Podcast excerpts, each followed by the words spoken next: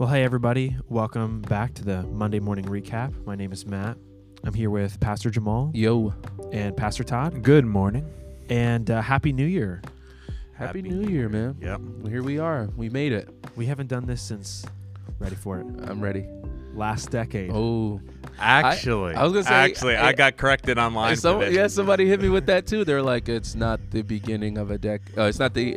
This is the last year of the decade.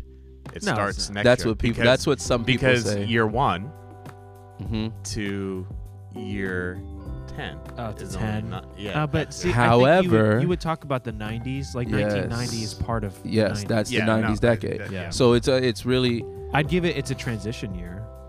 I mean, yeah, sure. you can say- 1990 was like feels like it was probably still hanging on to the 80s. This is this is what happens when you try to when it comes to like measurements, right? When we're trying to measure things, people have a disagreement of how it should be measured. You know, whether or not it's should be measured in this way or that way. But you know, however however you dice it up, welcome to the new year. Hey, yeah. So, Pastor Jeff talked about some 2020 predictions from like the 1950s, even like the 1930s. Some of them was that we would have animal laborers by 2020.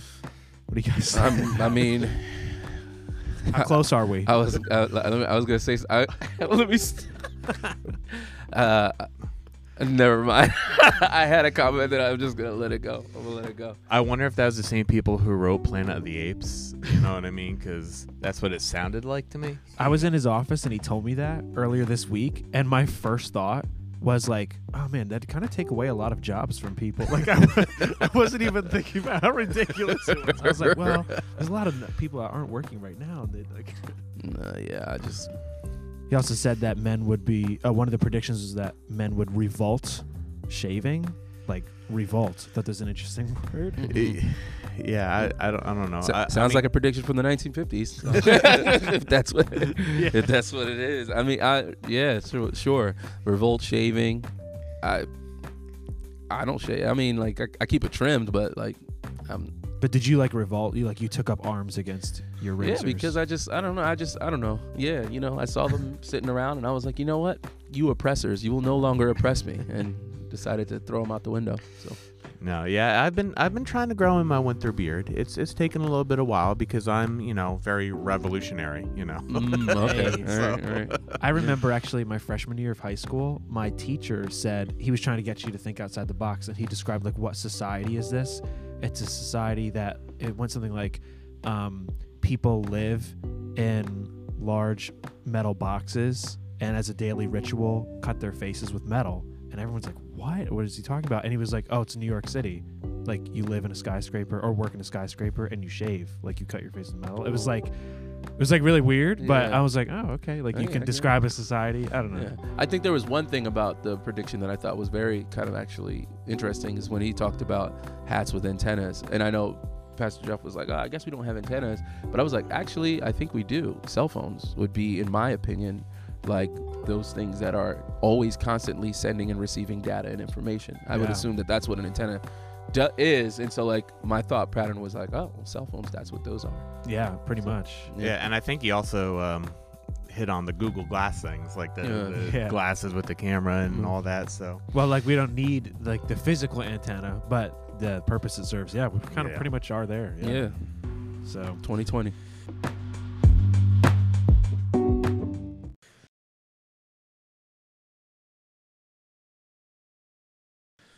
All right. So I want to ask you guys: New Year's resolutions. Do you guys um ever really do those? Are you into it, or maybe maybe not resolutions, but like goals? Or Rebecca heard recently in a podcast she was telling me they don't want to do inten- um they don't want to do resolutions. They want to do intentions. Oh, I have a New Year's intention. Where where do you guys where you at with that? well, my first thought is so an intention and a resolution are kind of the same thing. I don't- I had I some don't- thoughts about. I don't know if they are right. but- Like by definition, you have an intent for something, and then a resolution sounds like a resolve. Or am I incorrect? You are resolved to do it. Yeah. I think those are two different things. Like I can have an intent and then be like, "Well, I intended to," and then I just didn't. Well, yeah. or I could have a resolve and say, "No, I'm committed to this," and then Yeah, I thought intention's like letting you off the hook. Well, I intend to like eat healthier. Right. Did you? Uh, I intended. Right, I intended. like you already won because yeah, I wanted to. Yeah, yeah, I- yeah. I don't know. I think people are just uh, doing some word word games there, so that they don't feel like, oh, I don't do resolutions. I do intentions. Right, so, right, right, right. So I, I'm it's the same resolution I have every year. You know, I'm gonna, I'm gonna, I'm gonna lose weight. You know, and every year I f- fail. Any So- that you kept up with for 2019, you're looking back 2020, you're like, oh yeah, I, I did that, or I started that, or Yeah. maybe you didn't do a hardcore resolution, but you kind of thought it to yourself. Yeah, Craig Gross, uh, Craig Groeschel, uh, his podcast is pretty dope. And one of his things that he had talked about that really kind of stuck with me was like doing one mundane task um, over and over and over again, like kind of like to get it in terms of a habit. Uh, and so one of the things that I've been trying to do uh, more intentionally, it sounds gross, but floss. I don't do it as often as I should, but I'm like, ah, you know what? If I could just do this, like, you know, keep this up, you know, hopefully this will become like a daily habit. You should floss all the time. I just don't. I'm just being honest. And so Yeah. like, but he was using it as also kind of like a picture of like, hey, this is what it means to be a leader. Is that you're doing this mundane task like yeah. all the time. And so for me, that was a thing. And so I kind of started that, and that was like, you know, my wife was like. She was grateful. She was pra- like, "Praise the Lord." I was like, "What you mean?" You're like, "Girl, I, I got fresh breath all the time." Holla. But that's good. Oh yeah, so like I like that one mundane task that maybe you know you should be doing more mm-hmm. and just making it part of your Yeah, so that at least that was the thing for like 20, 2019. Uh, For this year though, um, I don't know if I have any. I, I joke sometimes with people when they bring up resolutions because I always remember the quote from Will Smith. He says he hates resolutions because most of the time they're things you should have already been doing anyway. Mm. So it's like, what's the point? Like he's like, you should have already been doing this. Why are you bringing this up? But I told this to Rebecca. I was like, yeah, if you have like a resolution to work out, like like maybe if you started in December and then by the time like January starts, like you're kind of already in a habit instead of like trying to hard start in January, like yeah. You know everybody's trying. Like I don't know, that you can maybe fool yourself a little bit into yeah, I'm I'm already kind of doing this. yeah, yeah, yeah, that's, how true. I am anyway. No, right. I need to trick my mind. Yeah. Yeah, maybe that's why I really don't do too many resolutions, is because I'm I know that like two weeks into it, I'm gonna be like, mm, this is boring. I'm gonna do something else. You know, like I, it- Yeah. why why try something I know I'm gonna fail anyway. I I actually did want to start exercising last year, and I did start January 2019, so I've kept up with it. Okay, So Nice. I'm not, Alright. I don't enjoy it at all oh, okay. uh, in any way. You But- trying to get big? No, no, no, no. You No, trying to get no, I'm not lifting. No, that's that, You trying to? Oh, okay. that's why I'm not. Pastor like, Matt walking through here, he's like gains, son, all day. like big This- gains. I'm just fam. saying no, mm. because if that was the case, I would have already dropped it. I would have already dropped it. I'm just saying it's like simple. It's at home. It's like, but you know, everything's like every. I went to the chiropractor like maybe a year ago for the first time, and he was like, "The only thing you're missing from your life is exercise, Matt, and you're young. Like you should establish the habit now." So it took me a couple months, and I was like, "All right, I think I should start." So, There you go. but I, I do feel like okay, I can look back. It's been just about a year now. So, and now you Right, can now you can get some gains, bro. yeah, yeah, so. Get on swole. You know what I'm saying? Let's get it popping.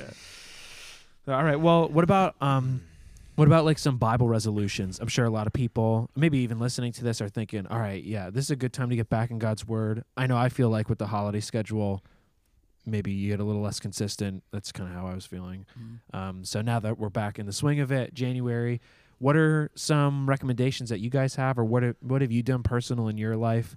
Um, uh, or maybe even if you don't have a resolution or a goal, like what are some ways that you guys read the Bible, or you would recommend to somebody who says, "Yeah, I kind of want to take that a little more seriously." Uh, what would you say? Uh, one of the things I do is I know people sometimes are really big into reading through the whole Bible in a year, but what I find is number one, it's hard for me to read three, four chapters at a pop. You know, to like just be able to sit down and find the time. So one of the things I found on the Bible app uh, is actually read the Bible through in three years. So it's like a chapter a day and then I can actually pay attention to what I've read, you know, Mhm. and not just be Yeah. like reading to get through it. Mm. So I can be like, oh yeah, I read it in a year. Uh, so that's one of the things I do is I I, I I'm I'm using the Bible app, ch- checking through, make sh- you know to kind of keep me on track. But just it ends up being like a chapter a day, and it kind of skips over you know Gen- uh, Genesis and Matthew right now. It's skipping kind of back and forth in those things, but. Um, at the end of three years, I'll have read it, and hopefully, I'll remember it as opposed to just trying to like race through it. Yeah. You know, because I just I can't do that. I can't read that much and retain it. Yeah, so Bible in three years. Yeah. Um, and yeah, the Bible app is great. Lots of reading plans on there with a yeah. reminder for your phone. Yeah. Yeah. Yeah, I don't. Uh, I'm trying to think. I don't know if I've had any Bible resolutions, uh, so to speak, but I do think that, that I guess I just, uh, it, or I, I'll say it like this: I haven't made any Bible resolutions in my mind with the idea of 2020 in mind. I just made some resolutions like, oh, this is what I want to do because I was, I think there was a an interest within me that was kind of like peaked a little bit, and so um, I just have a couple friends who are just brains. I mean, just like Bible brains. And so I reached out to them and I just asked them, I was like, hey, what, what are you reading? Which is, uh, and I was like, I want to know what books you guys are reading that are making you, you know, think in this way or even like, you know, have this perspective about scripture or perspective about even the culture of biblical times. And so uh, they hit me with a, a couple of things and um, they hit me with a few lists. And so from each one of those lists, I said, all right, well, what's the one book you say, oh, no, you need to read this one? Yeah, yeah. And so uh, they give me they gave me those, and so I was like, all right, dope. So I think I'm gonna just kind of start di- diving into some of those, uh, some stuff by N.T. Wright. You know what I mean? Get, Okay. Get my get my theological my theologian on, Yeah, and um, just kind of grow in that way. So I don't I wouldn't consider it a Bible resolution though, but you know, Yeah. Okay. But- But, even for somebody maybe who who's thinking that right now, like I was thinking, like with Bible in a year, this is this is my thought. I realized this a couple years back now, but there were certain books of the Bible that I had actually just never read, like Leviticus, for example. We always refer to it and talk about how it's a boring book, and I was like, you know what? I've actually never even read the stupid Mm. book. Like, you know, like mm, what's wrong with me? So I went through, I and I spent a couple months like reading through, like at a comfortable pace, some books I never read. So maybe if you're listening, like that's something you can do too. Yeah. You Yeah. realize you never read through the book of Zechariah. You don't really know what it says. Like, Yeah. why don't you just read it like sometime this month? yeah, no, that's Like- good. I think that's a good idea. And along with trying to read like a chapter a day, I'm also doing a, a devotional by Paul Tripp. This is New Morning Mercies. Uh, Paul Tripp has some great stuff. He's good. Uh, and so I've been trying to read through that. So I, I read scripture so that I get the gist of the Bible, just of the overall picture and all that, and to you know get through it so I don't skip books because I do that too. Uh, but then I also use this as as kind of like um, the devotional book for me to think more about. All right, how do I apply stuff? You Hmm. know what I mean? So, so I, I kind of try to cover both, to make sure I'm reading scripture, but then also to try to try to have some pointed thoughts to challenge me too. So I do both of those things. I like Mm, that. That's good. I uh, would always recommend the Bible Project on Wednesday nights for the adult Bible study. We've been kind of using their stuff, and in young adults also. Um, but they're a YouTube channel. You can just uh, YouTube them. Bible Project. Put in a book. Put in Leviticus, um, and it's like a visual video, kind of explaining the layout of the book, the purpose, the theme. But it's kind of cool. It moves a little fast, but it's a really great reference. So if you want to read a book. Something that's cool about the um, Bible app too is that you can do plans with friends now. Yeah. which is really neat. Yeah. So that's something somebody invited me. I don't I don't do a lot of plans on the Bible app, but usually if somebody invites me, then I'll do it.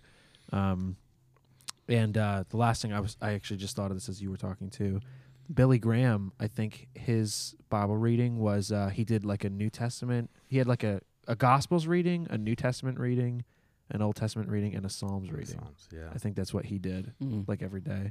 So That's good balance, a little bit of everything. yeah, that's yeah. good. So, all right, well, talk about the Bible. Um, you know, I want to get into Pastor Jeff's message also, but right before his message in second service, there was somebody in our church that had um, a message in tongues and an interpretation.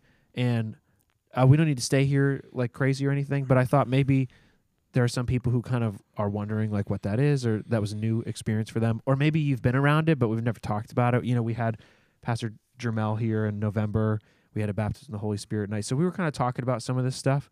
So I, I don't know if you guys could maybe briefly explain what that is, why it's important. I think Pastor Jeff's response was awesome, and he said, um, he's like, "Hey, I would sit down with you, show you in Scripture. You know, this is what it would look like. This is where we see that."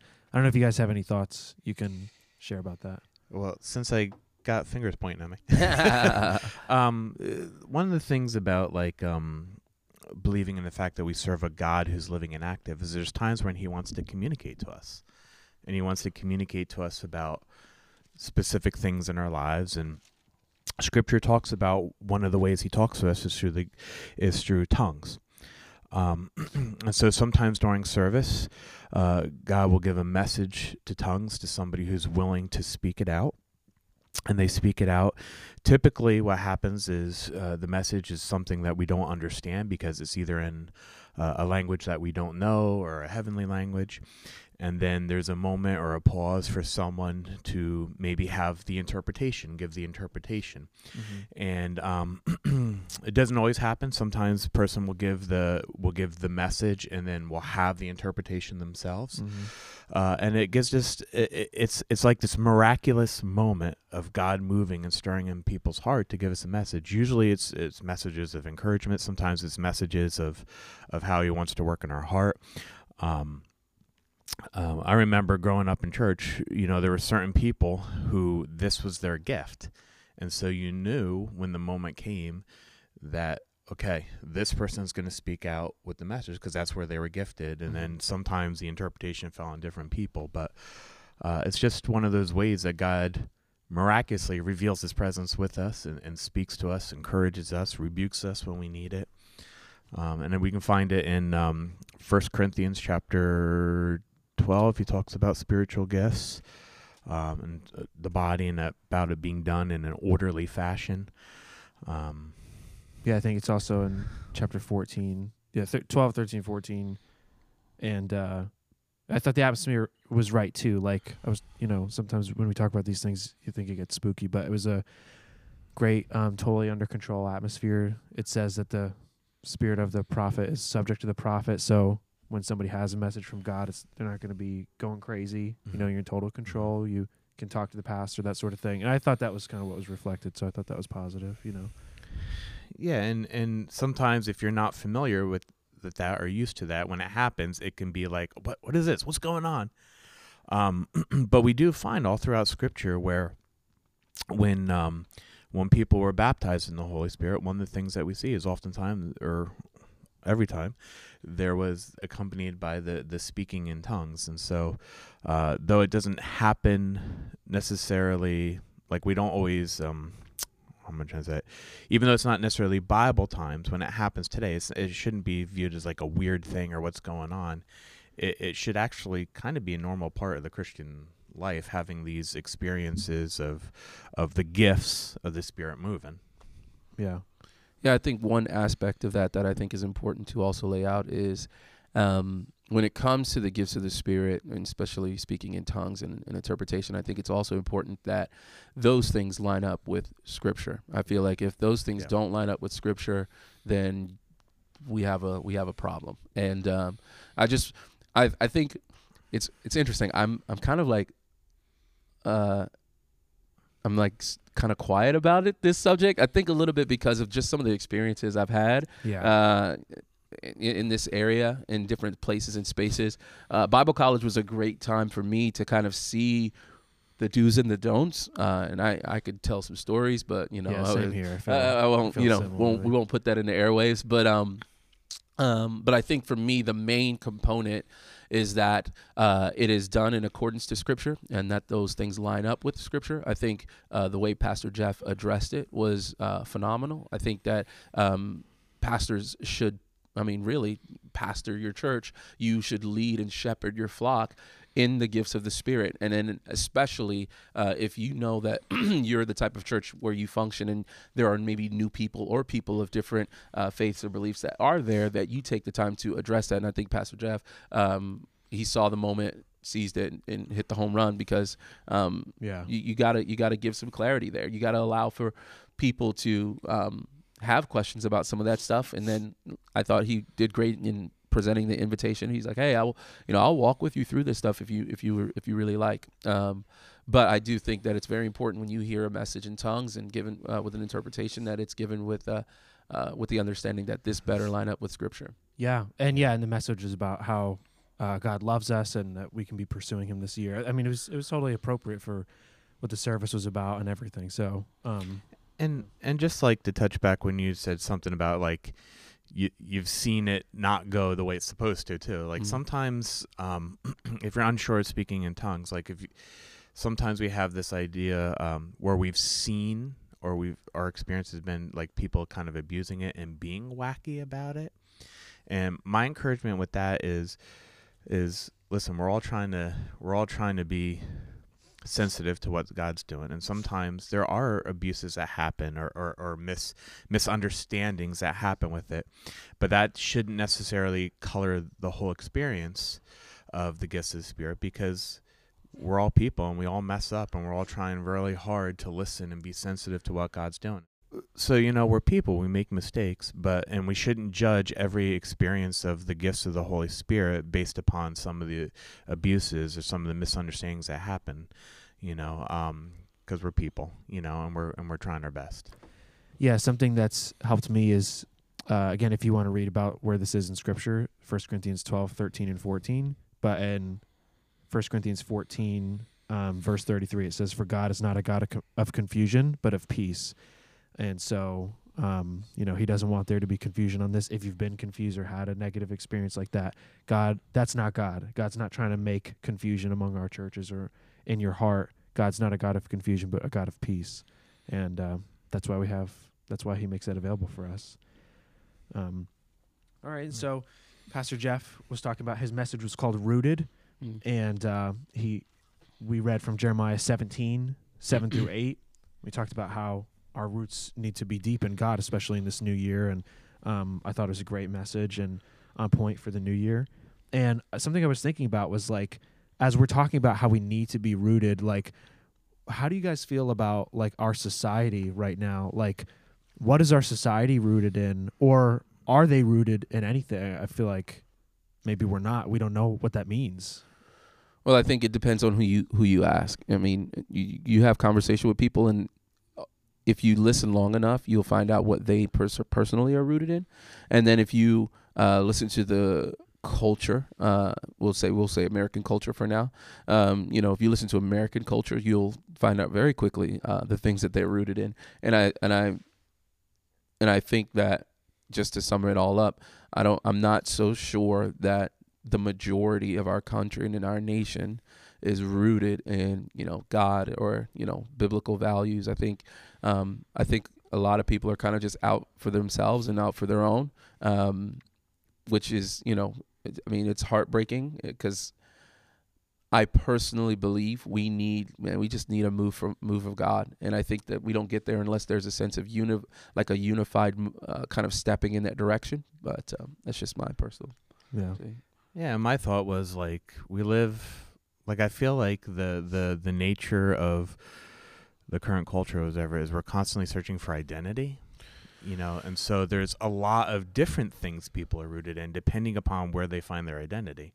Yeah. You know, so they look for groups of of people who have similar interests and then they they connect there and then they build an identity upon that and root themselves in that identity based upon those commonalities.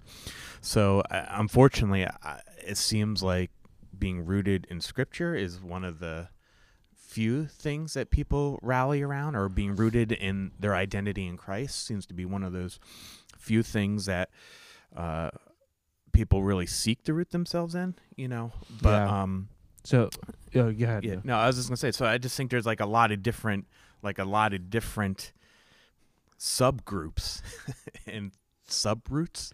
yeah, and sorry, so this thought just popped into my head. I don't think. I mean, I'm, I'm not so sure. I'm sure Pastor Jeff knows this stuff because obviously he, he studies the scriptures, but um, him using the passage from Ephesians, I think, is just crazy, like uh, good. And the reason why I believe that is because, ooh, sorry, sorry. Uh, the reason why I believe it's crazy good is because of the nature of the of the letter of of, of Ephesians and just the the themes that kind of come from that, and really, honestly, the themes in which kind of like spark Paul's letter to the church in Ephesus. Like, if we understand correctly through the history of that church and Paul spending, you know, three years there to kind of help build that up, and then uh, then deciding he's gonna, you know, jet out. Uh, only to be then arrested and put in prison uh, in Rome, and then he writes this letter to Ephesus because he's getting word that they're kind of wilding out, and like um, really the, the the funny thing about it is when he's there kind of building and establishing the church he's really calling the people of Ephesus away from their cultural norms to be rooted in something different. And that different is the gospel of Jesus Christ. And so that's kind of how that church gets established. And then he goes away only to hear that the people of Ephesus or the church of Ephesus, people in that church, are kind of going back to these Greek gods and going back to their uh, cultural ways. And so he pens this letter, and you could kind of read it in the first chapter. He's like, "Whoa, whoa, whoa! What are we? What are we doing here? Like."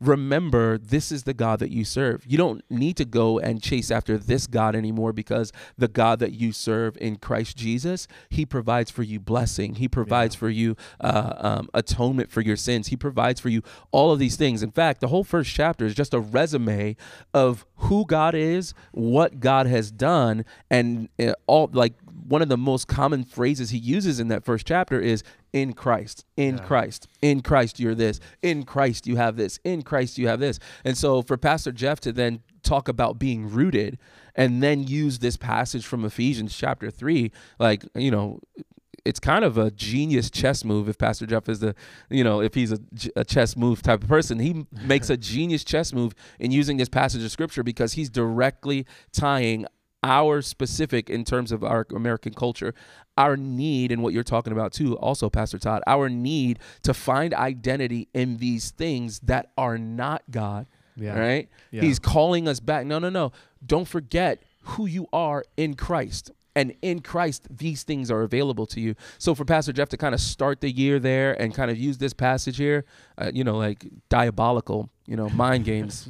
so excellent, excellent choice of scripture, I think. Yeah, and yeah, so it sounds like being rooted, it, and especially thinking about Ephesians, definitely has a lot to do with your identity, and that's where our culture is maybe lacking right now. Like you were saying, a, a lot of uh, it may be just in myself, in my own actions, in my desires, whatever. Um, like you were saying, Pastor Todd, even we find we try to find like-minded individuals, these subgroups that we that's where we try to place roots in because I think we're looking for it. Um, we're made to do that. We're made to be in community also. And so um, that's actually personally why I think some people can be like so ridiculously into sports, for example, mm. because like again, I was telling somebody this yesterday. Like, I just think we're we're made to be part of something bigger, and maybe this is a little bit different than rooted, but like we're made to be part of something bigger than mm-hmm. ourselves, and we're made to be living for something and to be part of a community, and especially if. Uh, and I'm totally not hating on anybody who likes sports. I like sports, but. I mean, like, that's how that can become. It's the reason why you are part of a you're part of a group of people who believe that being part of a franchise that buys championships means that you guys are winners. Yo, because I gotta, I gotta. Be, hey, you know, it's, it's a family thing. Like, no, I told this I was somebody. Just, I'm just messing. I, I just, I specifically threw that out there for all the Yankee fans. I know that they're gonna get a kick out. Of it. I grew up. No, I went to college, and my friend was like, "Dude, you only like the Yankees because they win everything." I'm like, first of all, they win everything. First of like, all, you're right. no, but I was like, dude, my whole my family, like my whole life, has been Yankee fans. So I'm like, whether they win or lose, like I'm a Yankee fan. So right. it's just nice that they right. win. And so here's the irony, right? So now I'm gonna make this kind of like maybe I'm stretching this a little bit, but here's the irony: is that people will, for that very same reason, say, oh well, you know what? This is why I'm a Yankee fan because they win but they won't come to church and honor God. But He's already won. Come on, somebody. oh I'm ready gosh. to preach. Like you, you know what I'm saying? Like He's wow. already won. Like so, then why not, in the same fashion, bring that same type of passion, devotion, and what Pastor Jeff was talking about, be anchored and be rooted in something that you know is of eternal substance that can last for that can last, will last, does last for eternity. Like that I don't know. That's just something that pops into my brain in that moment. But that's what we do as you know, um, creatures of. Um, I think it's I forget who who it is. It's uh, English, um, an, Eng- an American writer who says, you know, we were created to worship, and the, the human heart just reaches all the time for something to worship. And so, um, like what you're saying too, Pastor Todd, like that idea of wanting identity in these things that's what we're really doing is we're trying to find something to worship, something bigger, something greater, like what you're saying, Pastor Matt, to be a part of. And in that Ephesians passage, it says that you would be rooted and grounded in love. You know what? Why is that significant that he says that, um, as opposed to some of these other things? Like, what what does that mean?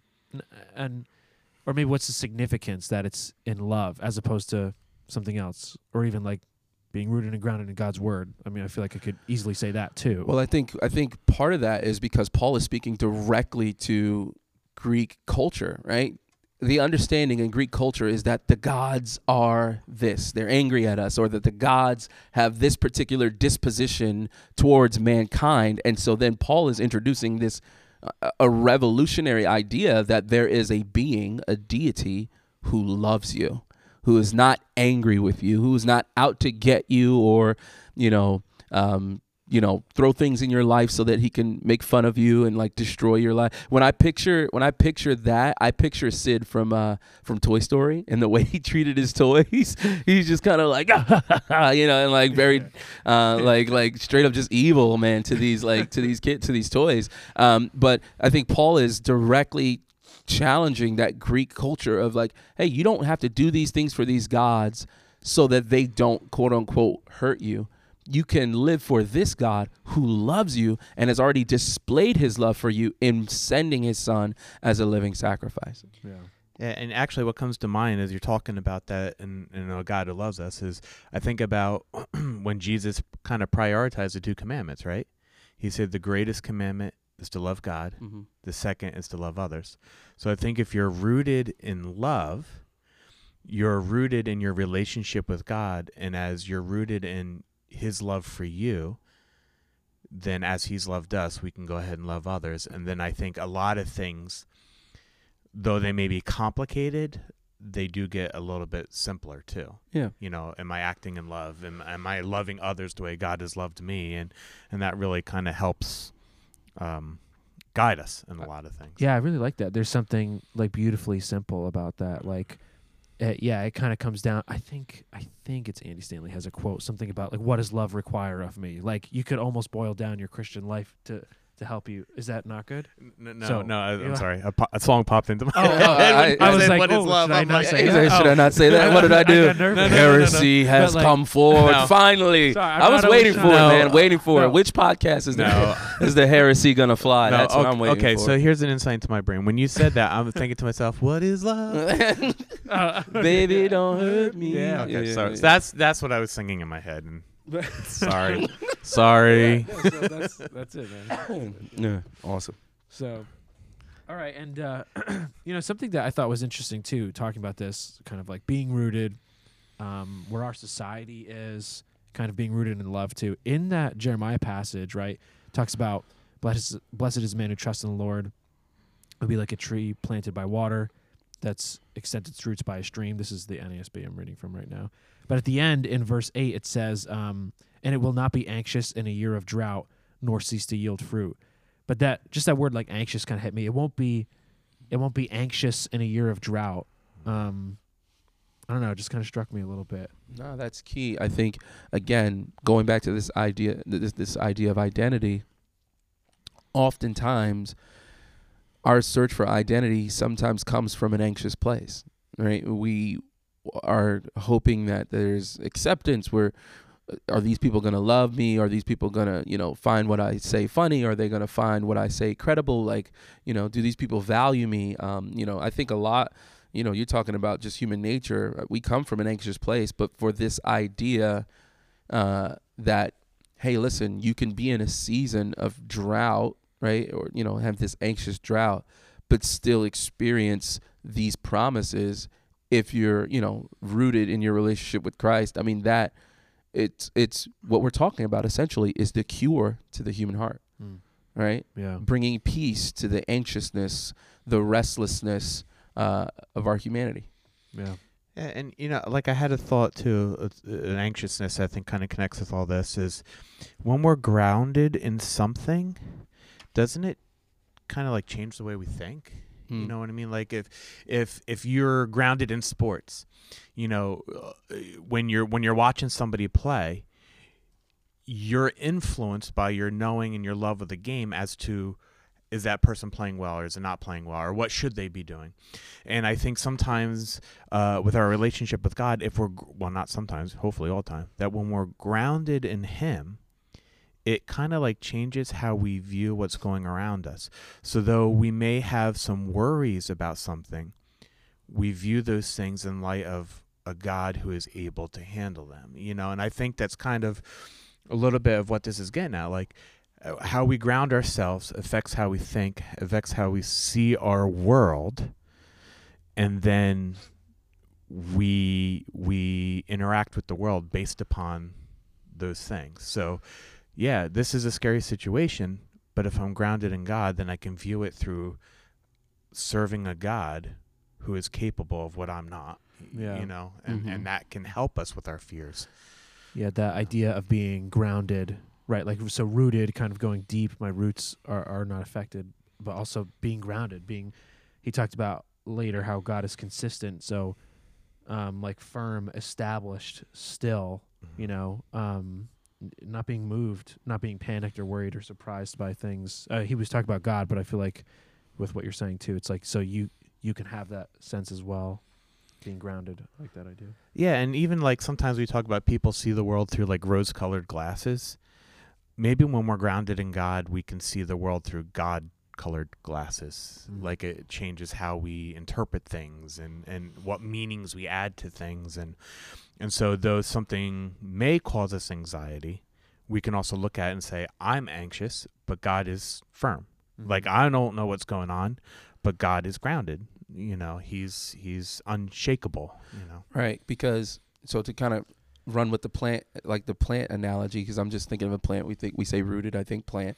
Um, running with that analogy, it, I think a lot of people know this. Or let me back up. I think a lot of people who do gardening and things of this that nature, you know this. You know that your soil matters. Mm. Like if you want to grow something, you know that where your your plants are planted, where your plants are rooted matters because it depend or it you know decides the the nutrients and stuff that it gets. It decides uh, the type of um, nourishment in terms of how it grows as a plant, uh, and then the fruit that comes from it. You know, all of that is affected by where you are planted. If my if I had a plant planted near you know some sort of chemical plant that kind of like dumps waste into its lake and you know i have this like i don't know tree that's next to that lake obviously that tree will be affected because it's gathering nourishment and nutrients from a toxic place Yeah. right and so if i so for example if the things in your life are motivated by anxious thoughts you know depression or you know what have you then the fruit of those things will probably in and of themselves also be toxic or laced with some sort of anxiety or depression Yeah. but if we can find our lives rooted in Christ, who is the constant, who is the one who continues to uh, remind us who we are in Him, then the fruit of our lives will be a whole lot more um, sweeter Yeah. to those who uh, are able to partake of it. That's really good. Yeah, like the soil matters, and that's why the soil of God's love is is the greatest thing that you can plant yourself in and root yourself in, and that's why. Yeah, I mean, if we're rooting ourselves in those things that you said, or even I think of like myself, if I'm the end all, like my goals, and I'm clever enough, like those types of things, that's where I'm really finding my identity. Then it's just my my plant would die. Like it, it, Mhm. can't, it can't just make its own soil. Like you know, so we need something else. And God's love is is uh, the soil that matters. So And just along those lines too, uh, Pastor Jeff spoke from uh, verses seven and eight in Jeremiah. But if you go back a couple of verses, starting at verse, uh, is it five? Yeah. First thing God says is, "Hey, this is the guy who is rooted and planted in Himself." Mm. And he draws this comparison. He says, "Cursed is this guy because he trusts in himself." And and it, it it's he'll be like this bush living in the wasteland Mm. you know a bush living in a wasteland is dried and brittle and and and you know when you have a live branch it tends to have a little give to it but a dried out branch tends to snap real easy Mhm. and can't hold up to the storms of life yeah, and so I, I think it gives us this good idea of how important it is where you lay down your roots Eh. Because you're either it's either going to strengthen you because you're building on god or it's going to leave you dry and, and brittle and i think that helps us well am i planted in god's roots Mm-hmm. well am i am i am i strong in jesus or am i kind of brittle and afraid I'm going to break, and Yeah. that might help us like kind of evaluate ourselves a little Yeah. bit. I actually kind of immediately start to think about. Um, I immediately start to think about someone who would probably try to retort that. Like somebody would say, "Well, I, you know, I'm a, I am indigenous to dry places, so I, I'm an indigenous plant to the wasteland, but I still bear fruit. You know, like I'm a cactus, or I'm a, you know, like I'm this type of tree planted in a wasteland, and I can still get green leaves. Like I don't necessarily need, you know, this, that, and the third. Yeah, well, I I think what you said just a few minutes ago though, like sure maybe you can bear fruit, but it's it's like poison fruit. It's not the fruit that's going to give life to anybody. Uh, it's not going to produce anything meaningful. Yeah. And even what you said, I- again, it's all kind of imagery right now, but like like a branch that snaps. Like I think of that. I think of that when it comes to like our beliefs. Like sure Christian beliefs, but even like political, like you know uh, th- things that we hold to. When you're, I feel like when you're less secure in your belief, that's how you are. Like any sort of suggestion, you snap. Like you can't. Mm. There's no bend. you know what I'm saying? Like yeah. you're you're afraid of anything because Yeah. there's no security. You can't entertain anything else. Mm. th- that's what I thought of when you said that. Yeah, that's good. No, So like yeah oh yeah no I can still live in the desert like Yeah. I, I guess you can Yeah. uh, oh, yeah or I, I can be yeah a plant to myself whatever well I I guess right, I guess you can, but you're not going to get the best quality of life. But then you have people who will just say, "Well, I'll, well, I'll show you better. I can tell you." You, you just have people who are com- like that, combative, but like, like nature. I mean, honestly, you know, uh, my question would be like, well, why do you want to though? Mm. I mean, do you? Why do you want to prove that you can be dry and still whatever when? You, like we said earlier, why not come to church and celebrate the God who's already won, as opposed to not? You, you Yeah. know what Yeah. I mean? Like, so yeah. why do you why do you want to try to prove when it could be so much better? But that is, you, you actually know it's funny you say that, but that is human existence. I do it because I want to show that I can be my own God. Yeah, and look how that turned out. Uh, uh, but I'm just saying, like, I'm just telling you that is the that's Yeah, the the human nature. That is yeah, our- our yeah, human our disposition. yeah. Our Yeah, our disposition is hearts, to be man. like, nah, yeah, I think I I can do it. Like I, because I can do it by myself, or I can do it Yeah. like this. Like I could.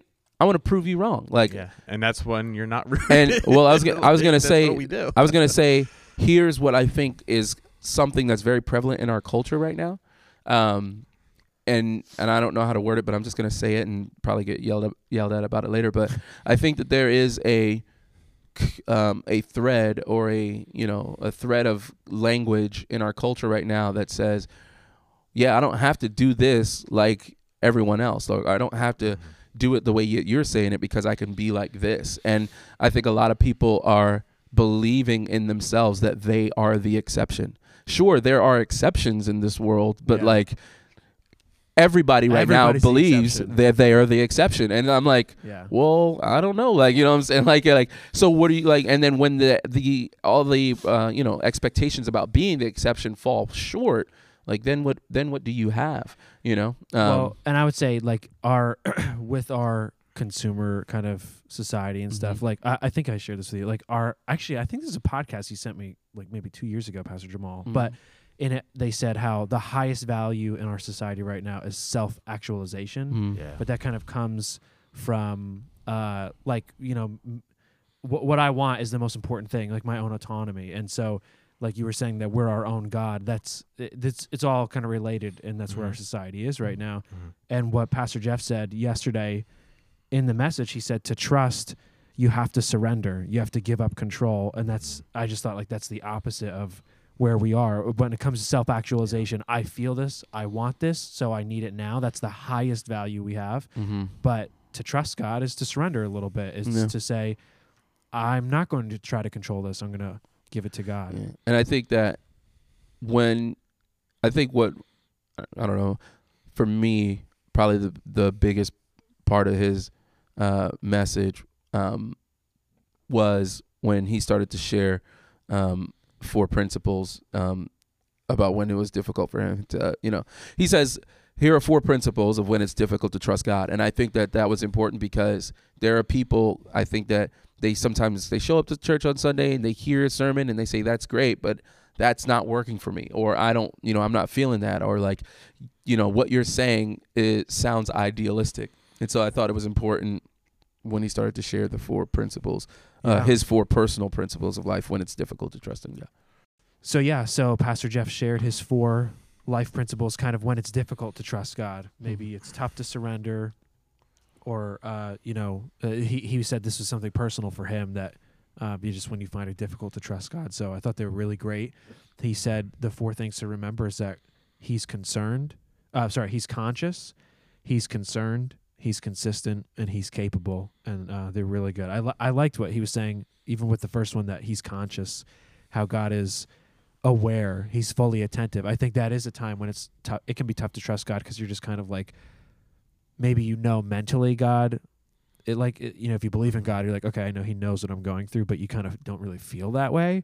And so reminding yourself, God is aware of this. Maybe it feels like He's silent, or maybe I, I'm having a tough time to trust Him right now. But um, He's aware. He's with me. He's fully attentive. Like like I I- I don't know. That spoke to me a little bit. That first one He said. Yeah, I, I was actually talking with Pastor Jeff um, Friday before he preached it, and um, one of the things that he had mentioned, I think he mentioned it in the sermon too, was talking about how, you know, God, even before I bring our needs to God, He knows them. Yeah. You know, and I think that was his his scripture for that, and it just kind of reminds me a little bit about like a father to a kid relationship. Oh yeah. Like sometimes we know what's going on with our kids even before they come to us, you know me, and we're like, mm, something's not right here, something's going on.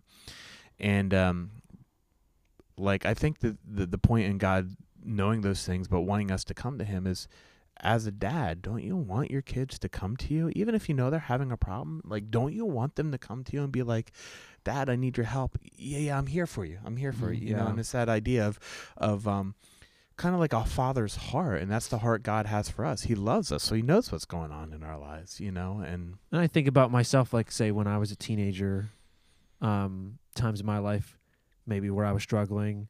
You know, my parents, I think, because they're parents, they knew what I was dealing with. But it's like not until I asked for their help or I asked for their advice are they going to really. Yeah, you know, I needed to ask, even though yeah. they knew totally what I was dealing with. and doesn't that kind of change your relationship with your parents when you're like hey mom hey dad here's the stuff i'm going through like i oh, need Oh, yeah. your help like like and i think it kind of changes our relationship with god when the, yeah he knows what we're going through but when we're like okay god here's almost like my admission to you that like i can't do it myself and i need you. Yeah. you know like it kind of changes the relationship uh even when he does know. And I, I, it's not like an angry dad sitting back being like all right i'm just gonna watch and see what you do. I know something's going on. But it's kind of this idea of his heart yearning for us Yeah. you know and I think I think something that's key in the midst of all of this to remember is, and if I would add something to Pastor Jeff's ideas here in terms of he's conscious, I would add he's good and conscious Mm. because I think that even the example that you use, Pastor Todd, like I think that some people that some I feel like that example may fall short with some people because they don't know what an example of a good parent is. Because maybe they've brought things to their parents before and they weren't met with the same type of attitude that you're specifically talking about. But that's the difference, right? Like we serve a good God who is, we serve a good God who is conscious, a good God who is concerned, a good God who is consistent, and a good God who is capable. And so that immediately changes Mm. how he how he's going to respond, and how aware he is, how fully attentive he is, how much he cares, how firm he is, in in the sense of like being firm and still and constant, and how um, more concerned about your character that he uh, than your comfort than he, that he is. And I think that that to me makes it kind of like uh, we've been me and my wife have been watching. Um, uh, Master Chef, and so one of the things they always say is like, how do you take something that's ordinary and elevate the dish, right? So I think just that that phrase, "he's good," Yeah. elevates it to another level Yeah, so that you can understand that there are principles within uh, your earthly parents that can be reflected, but there's a level that they can never attain that belongs only to God, and Yeah. it's and it just settles in the idea that He's good and all of these things. yeah and just kind of like along that lines too i'm thinking to myself like sometimes we think we judge god by the standard of our parents Yeah, But really, it's not that God's trying to live up to what our parents are, but God set the standard of what a father is. He is. did. Yeah. And then in our humanness, sometimes we fall short of that as Yeah. parents.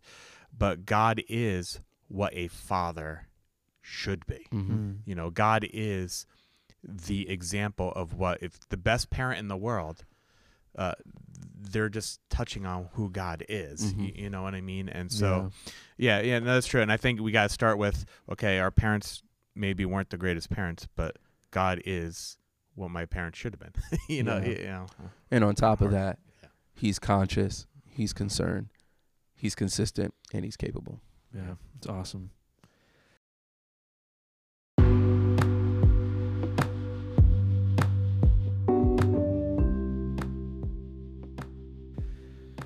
Right, guys. Well, hey, this has been really great. First podcast of 2020, the new year. Um, are you guys into football? I, I don't know how much Yeah, you keep up. I watch a little football. Yeah, I you- only watch to keep up with Elizabeth because she is very much into it. Die hard and I- Eagles fan. Oh, so she's don't- not happy about. Oh no, sports no, really. she No, she no, it no, did no, not she- go well. Okay. Yeah, no, and and to be honest, I don't know where she gets it from because she don't get it from me. you you know what I mean? So she'll be like talking about this person, that person, be like, "Oh, come on, watching the TV," and I'm Yeah. like, "Wait, what happened? I don't know." Yeah. Yeah, I, I'm I, I'm a Rams fan. Obviously, well, I won't say obviously, but for being grown up in St. Louis, the Rams were kind of a big deal for a period of time, and so now that they've moved to LA, I guess I could defect and find a different team. But I I don't know. I'm just kind of anchored in that right now. Yeah, that's my team, and so the Rams were my team, but they didn't do anything. So I guess right now I'm kind of pulling for Lamar Jackson and uh, Baltimore Ravens. I want to see them get the get the dub. Okay. Yeah, yeah. Happy the Patriots are out. That's what I know. I mean, that's a great start to 2020. That's all I know. Kathy Bambor, I hope you're not listening to this. She's upset. I don't know. I don't know who to root for. I guess maybe the Seahawks because I remember when they won and that was kind of cool. And it was a couple years ago now. Like I was just I don't know. I'm not that into football. I Okay. my family's team. Okay, if I were, hmm would be the Giants. It's my family's team, but you know, every year I try to get into football. I watch the Giants and I'm not really that excited by them. And Mhm. people tell me that they're a boring team to watch. That's why. I'm like, oh, they're like, you want to find a team that's like maybe passes the ball more, this, that. I'm like, I guess. I don't Yeah. know. But I know what you're going to say. I see the. No, growth. I see wasn't gonna say anything, bro. I wasn't gonna say a thing, man. I ain't got nothing. I don't have anything to say. You got Nothing, nothing, to, nothing say. to say, bro. Go Rams. Well, all I know is I was really impressed with the fact that the Eagles had the most people who had gotten hurt this season. like they they held the record for like the most team Oh wow. Injuries. people who weren't actually playing because they had gotten hurt. So like that's one thing I know about football. Go Eagles. Go. There you go.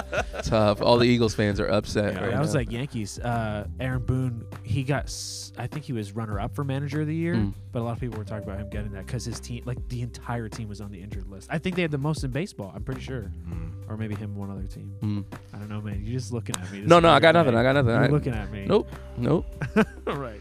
I got nothing. Well, hey everybody. Thanks for joining us. It's been a lot of fun. We'll see you next time. You heard. See you later.